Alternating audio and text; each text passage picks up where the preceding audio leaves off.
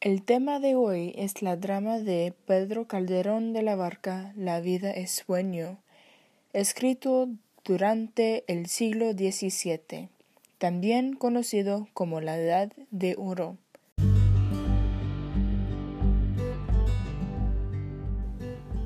El tema de hoy es la historia de ficción histórica, Los de Abajo de Mariano Azuela tomando lugar en México en el comienzo del siglo XX, siguiendo las vidas de Demetrio Macías y su banda de rebeldes, que son complacientes a hacer lo que pueden para ganar libertad.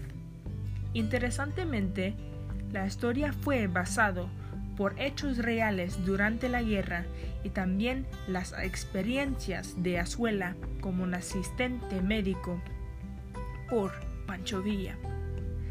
También enseña cómo la guerra afecta los hombres sobre el tiempo durante la Guerra Civil de México.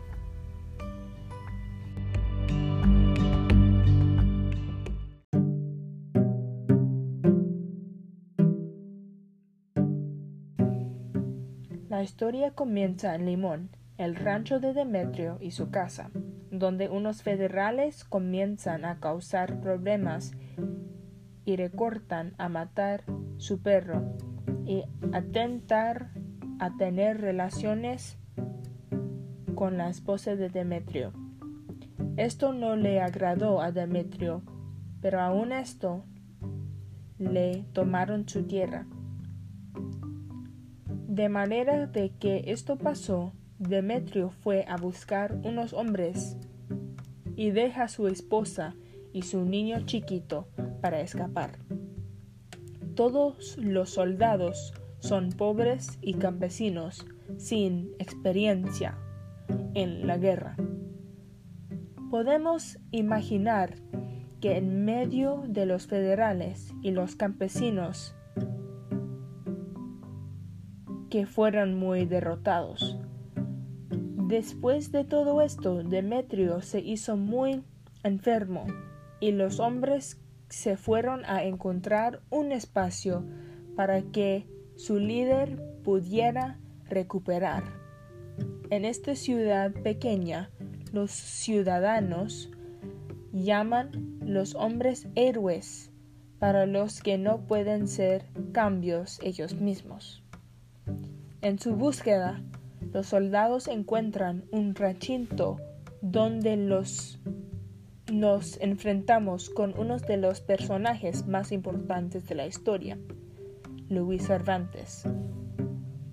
Luis Cervantes fue un estudiante médico y también conocido como Curo por Demetrio en forma de insulto, que sabe muchas cosas sobre la revolución una historia de este tipo no sería completo sin un tramar de amor. Demetrio se enamora de una jovencita del ranchito llamada Camila. Camila atiende a Macías en su momento de enfermedad y Demetrio le ha amado desde el primer momento que le miró. Sin embargo, ella no le pone, no le pone atención porque tiene sus miradas en alguien más, Luis Cervantes. Para hacer las cosas más complicadas, Luis Cervantes no está interesado en Camila porque su rango social es muy baja. La verdad del asunto es que Demetrio ya tiene una esposa y niño que no se recuerda de tener.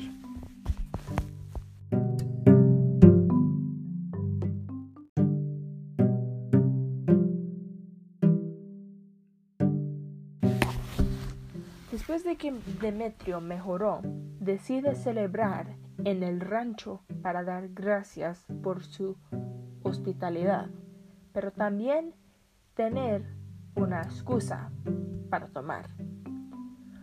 Con un corazón muy pesado, Demetrio deja el rancho con Camila. en ruinas por el rechazo de Luis Cervantes y una mentira. Le dijo a Demetrio que Camila le ama. Todos sabemos que esto no es real, pero Luis Cervantes hizo esto para persuadir a Camila a ir por una vida de riquezas que Demetrio pudiera alcanzar en ser general. Aún así, los hombres se van y comienzan a, humillar a los federales con muchas victorias en el lado de los rebeldes. Esto se hace hasta el punto de promoción de Demetrio a general. En este punto miramos un cambio. Los hombres no se están portando sus maneras típicamente, pero se están derrotando psicológicamente en sus ideologías. Originalmente los hombres fueron a batallar contra las injusticias en el país para los que no pudieran. Ahora abusan su estado para robar y matar personas inocentes. Esto no es algo que personas deben hacer, aún teniendo los títulos detrás de su nombre. A este punto se encuentran con otras personas que tienen la misma mentalidad corrupta que han ganado. Se llaman el güero Margarito y la pintada. También nos juntamos otra vez con Camila, quien ha cambiado su mente de su amor de Demetrio. Nos enfrentamos con la pintada, que quiere escapar con Camila, pero Camila ya se ha envenenado con los efectos de dinero. No puede no puedo enfatizar que los hombres originalmente no intentaron hacer esto.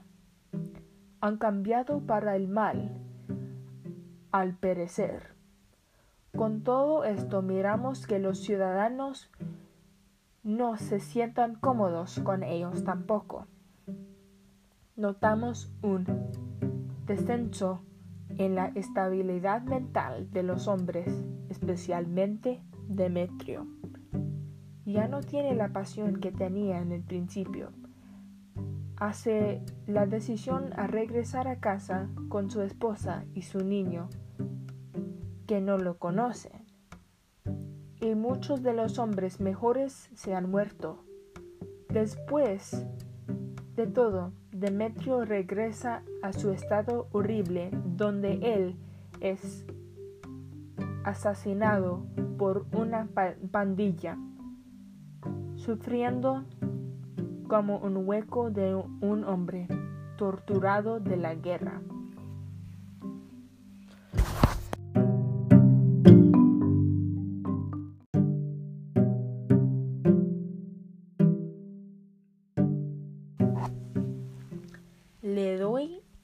Libro 3 de 5 aguacates. El libro depicta el hablar argot de los de México en el comienzo del siglo XX. A veces términos así hicieron el libro más difícil para comprender. Pero, por ser una novela de ficción historical, era fantástico. Recomiendo este libro a todos que aman historia o la cultura mexicana americana. No fue un libro simple para leer, pero sobrepasó mis expectativas. Yo no sabía cuán descriptivo un autor podía ser en tener la mayoría del libro ser diálogo y imágenes exactas de lo que puedes ver en México. Algo extra que me encantó fue la longitud de los capítulos, que eran muy cortas.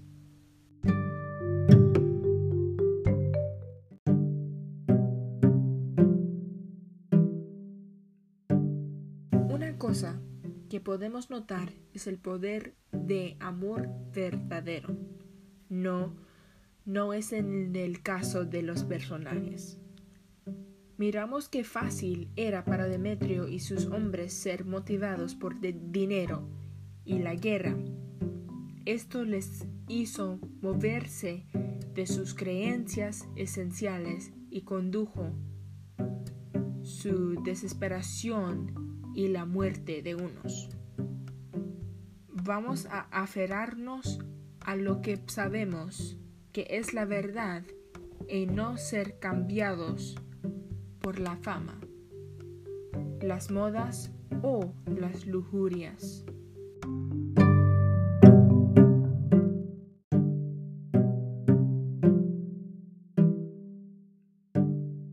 Si tienen preguntas o quieren hablar más sobre el libro, me pueden escribir por correo electrónico a lumbriteratura gmail.com.